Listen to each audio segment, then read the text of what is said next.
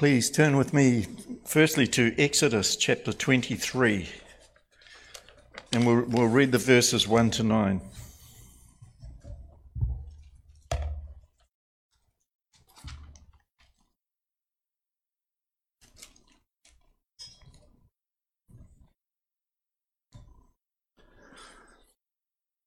Exodus 23. You shall not spread a false report. You shall not join hands with a wicked man to be a malicious witness. You shall not fall in with the many to do evil, nor shall you bear witness in a lawsuit, siding with the many so as to pervert justice. Nor shall you be partial to a poor man in a lawsuit. If you meet your en- enemy's ox or his donkey going astray, you shall bring it back to him. If you see the donkey of one who hates you lying down under its burden, you shall refrain from leaving him with it.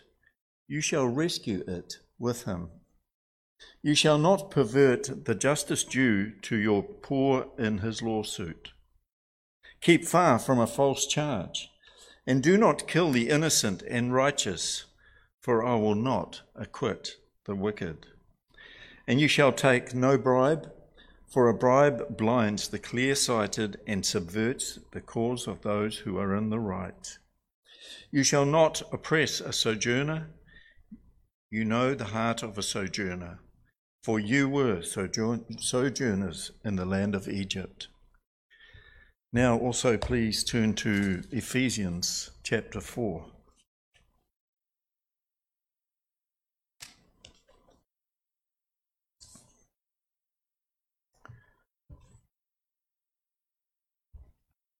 Ephesians chapter 4, and we'll read the verses 25 to 32. And the focus this afternoon is on verse 29. Therefore, having put away falsehood, let each one of you speak the truth with his number, with, with his neighbor, for we are members of one another. Be angry and do not sin. Do not let the sun go down on your anger and give no opportunity to the devil. Let the thief no longer steal, but rather let him labor, doing honest work with his own hands, so that he may have something to share with anyone in need. Let no corrupting talk come out of your mouths, but only such as is good for building up, as fits the occasion, that it may give grace to those who hear. And do not grieve the Holy Spirit of God, by whom you were sealed for the day of redemption. Let all bitterness, bitterness and wrath and clamor, anger and clamor and slander be put away from you, along with all malice. Be kind to one another, tender hearted, forgiving one another, as God in Christ forgave you.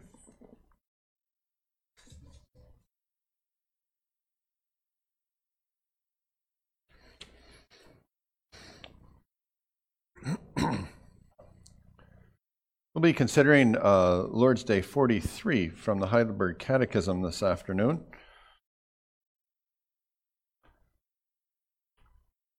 As I said earlier, Lord's Day 43 uh, deals with the uh, ninth commandment you shall not bear false witness against your neighbor. And it asks, What is God's will for us in the ninth commandment? And it says this God's will is that I never give false testimony against anyone twist no one's words, nor not gossip or slander, nor join in condemning anyone without a hearing or without a just cause. Rather, in court and everywhere else, I should avoid lying and deceit of every kind. These are devices the devil himself uses, and they would call down on me God's intense anger. I should love the truth, speak it candidly, and openly acknowledge it and I should do what I can to guard in advance my neighbor's good name. Let's ask the Lord's blessing on His word as we consider it this afternoon. Let's pray together. Our Heavenly Father, you call us to consider our words, and as we do so, Lord, we pray that you would guard our tongues. We know that, that ships are controlled by a small rudder and a horse is controlled by a bridle. and yet more dangerous is the tongue that exists within our mouths. And we need restraint on that. We need you to guide our speaking and our talking. And we pray that you would strengthen us with the presence of your Spirit. And we're thankful for your word, which redirects us how we can speak in a godly way, in a godlike way, and in a grace filled way. So help us, we pray, to do so through this year and through the rest of our lives. We pray in Jesus' name. Amen. Beloved congregation of the Lord Jesus Christ, as we consider the ninth commandment this afternoon, we, we live today with a notion that talk is cheap. It doesn't cost us anything. We have the saying, sticks and stones may break my bones, but words will never hurt me, suggesting that it's better uh, to be assaulted with the mouth rather than beaten with sticks. But we know that isn't true. And God's word teaches us that our words really do matter. Some of us are bearing the, the weight and the, the burden, the pain and the sorrow of words that have been spoken to us hurtfully rather than helpfully for years, for decades. And we have to recognize that words do matter. There is a weight to our words that we use. And that's how God has created us. That's why God has redeemed us. And God beautifully uses His Word to speak to us and to make known to us His grace. And so we recognize, as, as those who've been created in God's image, that, that words are the vehicle that God has given to us, and they're a vehicle of truth. They carry truth with them.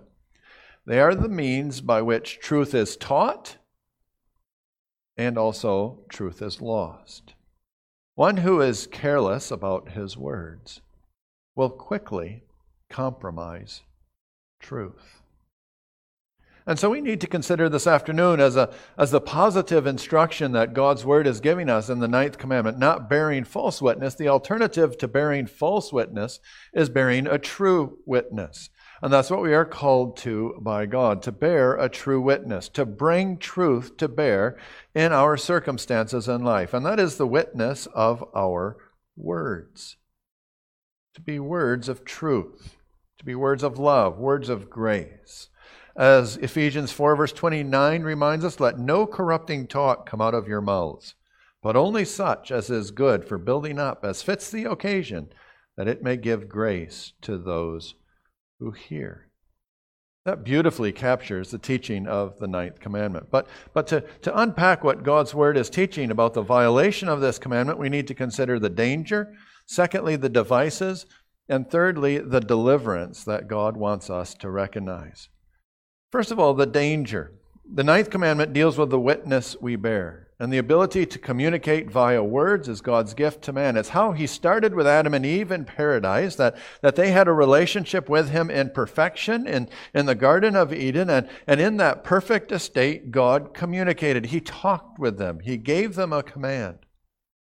And it was actually the misinterpretation of words that was the devil's temptation for Adam and Eve in paradise. And notice he, he wants to twist, he wants to turn that word that God gave to Adam and Eve. God said very clearly, very directly, In the day you eat of it, you will surely die. That is the tree of the knowledge of good and evil.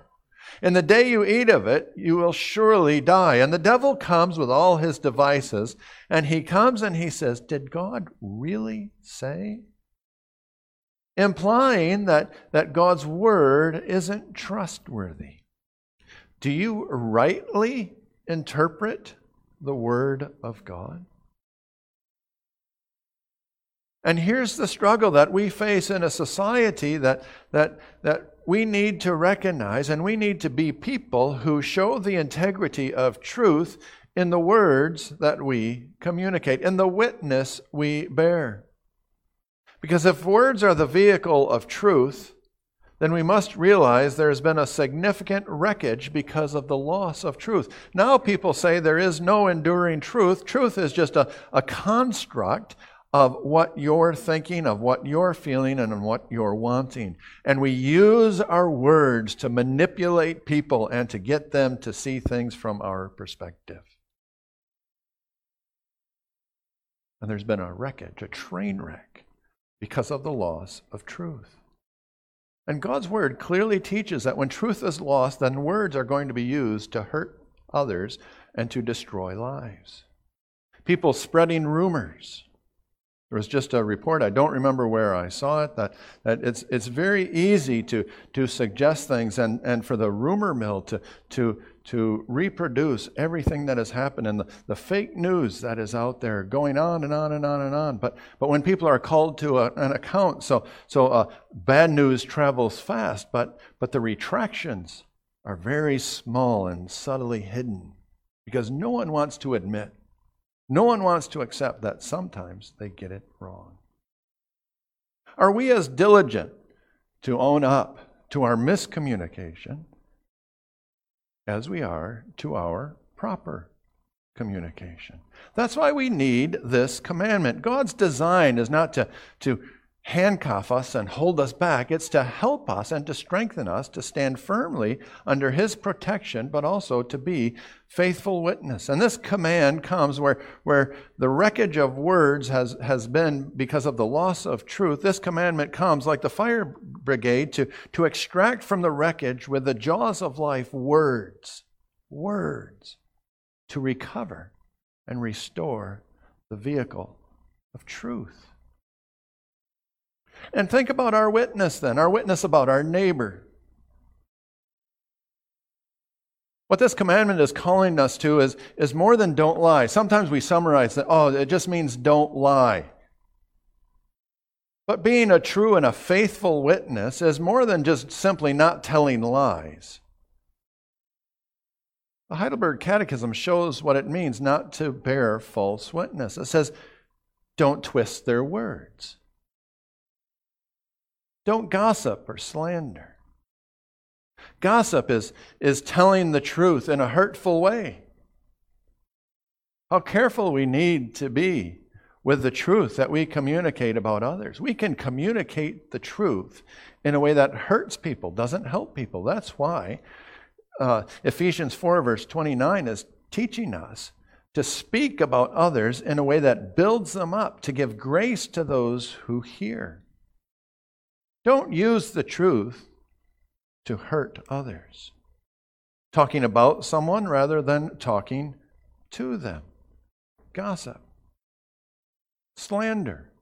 Slander is spreading falsehoods or misinterpretations about what has happened in order to, to hurt others, to demean them, to lower them, make them smaller in the eyes of others. And you know, when we want to make other people smaller, we want to lift up ourselves and say we're above that. But then the Catechism goes on and it reminds us nor are we to join in condemning anyone without a hearing or without a just cause. Join in condemning anyone without a hearing, without giving them the benefit of the doubt, without considering what they are saying or what they have done or without a just cause. These are ways in which our words wreck people and diminish the truth.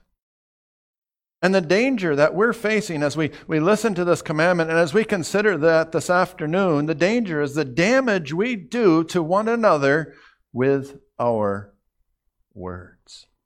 With our words. And how do we do this? Secondly, the devices. The commandment, of course, when it talks about a witness, is, is dealing with a judicial process. You shall not bear false witness against your neighbor. Uh, Exodus uh, 23 reminds us of, of the danger of, of being a witness, especially against those who are poor, those who are in the minority, those who don't have the resources to defend themselves. You shall not bear false witness against your neighbor. A false witness perverts justice. A false report undoes our neighbor's reputation. A malicious witness turns the interpretation to the negative to fit our ends. And God says those devices don't belong in our arsenal. They're not what we are to be using. Interestingly, what, what Exodus 23 reminds us of is, is even when there's a majority, you shall, uh, you shall not side with the majority against the minority. And you need to be careful because that sub- subverts the cause of those who are in the right. How careful we need to be with that. How easy it is to follow the crowd and to think that, that the loudest spokesman in the crowd is the one who has it right. When I was in, in seminary, we, we had a snowstorm, an unusual snowstorm, un, unseasonal. I think it happened in April, which is springtime in the States. And it, it shut down the area for five days. And, and we were in a mobile home park where the houses are all stacked on top of each other, and, and they were without electricity for, for five days. And after five days, people get a little antsy without electricity. And we were the managers of the mobile home park, and we were walking through the park, and, and the power company had came on site to examine what was wrong with the power, and then they left again.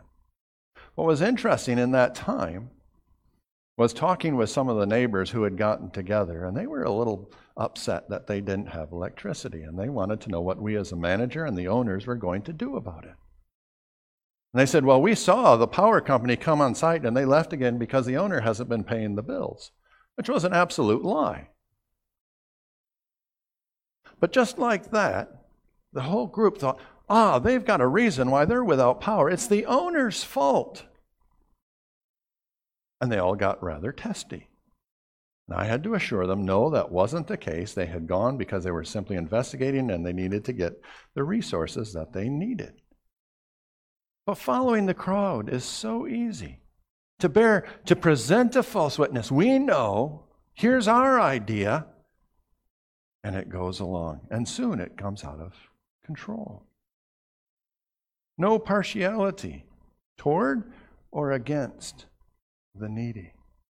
How careful we need to be with the witness that we bear in court and everywhere else. Everywhere else. At home, on the job, in church, I need to consider the witness that I bear. I should avoid lying and deceit of every kind because these are devices the devil uses. They don't fit with the child of God, they don't fit with the work of God. These are something that come from the devil. A false witness actually compromises the justice that belongs in society.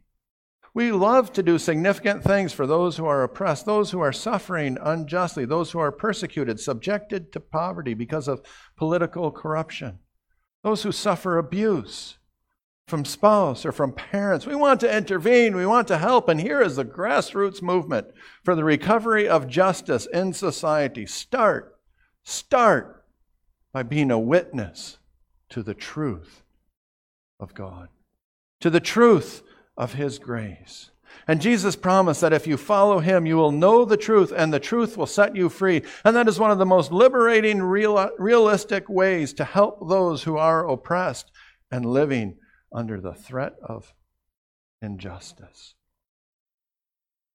To speak grace,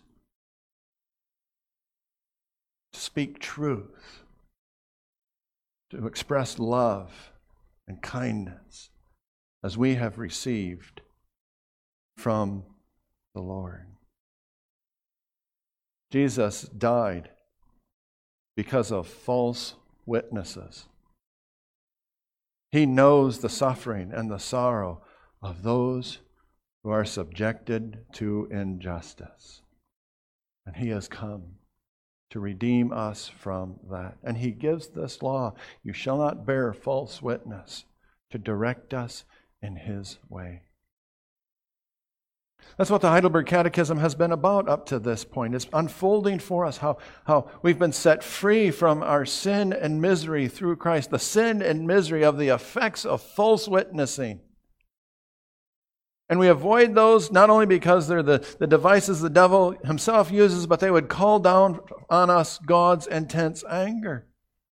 So, what do we do as an alternative? Love the truth, speak it candidly, and openly acknowledge it. And what is the promise you have behind that? God will bless that. God will use that. God will use that to help those who are suffering unjustly. We have completely different tools in our toolbox to use to help those who are in need. The devices, the danger, the danger is the damage we do to others with false witnessing. The devices, there's the devil's way and there's God's way. And then the deliverance, the deliverance of our witness. Resisting the false witnessing, resisting the work of the devil. We are called to live for God. Speak the truth, each of you. Verse 25 of Ephesians 4 Put away falsehood. Let each one of you speak the truth with his neighbors, for we're members of one another. Your, your neighbor is just like you. He needs to know the truth. That includes our words and our attitudes. Colossians 3 reminds us let the word of Christ dwell in you richly, so that you know in the proper time and in the proper place to bring that truth like a, like a, a redeeming treasure to those who are suppressed, to those who are overwhelmed by all the lies and falsehood. This is entirely countercultural. To show the deliverance that we have been shown through God's Word. Paul wants us to recognize the calling we have in a variety of different ways in which we can bear witness to the value of truth. Let no unwholesome words, no corrupting talk come out of your mouths. Let your mouth be a spring, a fountain, a refreshing stream of the Spirit's word of truth. No corrupting words, critical words, which tear down rather than build up. Instead, speak the truth to build up one another. How refreshing that can be. Notice what he says as well let no corrupting talk come out of your mouths, but only such as is good for the building up as fits the occasion. In the need of the moment. Not every moment needs us to be talking. Sometimes it is the godly approach to keep quiet and to be silent because of a confidence that God will work through you. One of the most challenging, I think, is, is for, for women with unbelieving husbands. As Paul reminds us in verse uh, 1 Peter, I said Paul, it's Peter. Peter reminds us in 1 Peter 3. Wives with, with ungodly husbands to to work diligently and to be gracious, so that their, their unbelieving husbands may be won without a word by the conduct of their wives. To have such integrity, such grace, such carefulness, whether with words or without words, to show the work of Christ. And lastly, in, in this deliverance of, of our witness for the truth. Paul reminds us right at the close what is the goal? Give grace. Give grace to those who hear. If people were listening to your conversations, would they recognize, oh, there's something different about that person? There's grace in the way they talk, in the way they talk about other people, in the way they talk to other people. The goal is to give grace to those who hear. Because why? Why? Why is that the goal? Because that's what God does with you. That's what God does with me. As He gives us His Word, He wants us to know the truth and He wants us to understand the, the grace that is unfolded for us in the midst of our difficult circumstances. As we've sung from Psalm, Psalm 15, who can do that? Who can, who can come into the presence of the Lord? He that doesn't slander his brother, who does no evil to a friend. We're convicted by that. That's not me. And yet, God's design is to make known this truth that, that this is what God deserves and you don't have it. But I give it to you completely in the gift of my Son, Jesus Christ. Grace to hearers, We heard about that this morning. We hear about it again this afternoon. Grace to hearers is God's way of witnessing to the glory of Jesus Christ. That needs to change the way we talk, the way we talk to one another, the way we talk about one another, the witness of our words. That's God's design. That's God's gift in the ninth commandment. Words hurt, but they also help. Words are God's way for us to display truth and grace toward His people. Always keep that in mind. Through the new year, maybe you make res- resolutions. Maybe it's to think, to think about our appetites as we heard this morning, but also to think about our expressions, our conversations, our discussions, our words, and our witness through the year. Amen.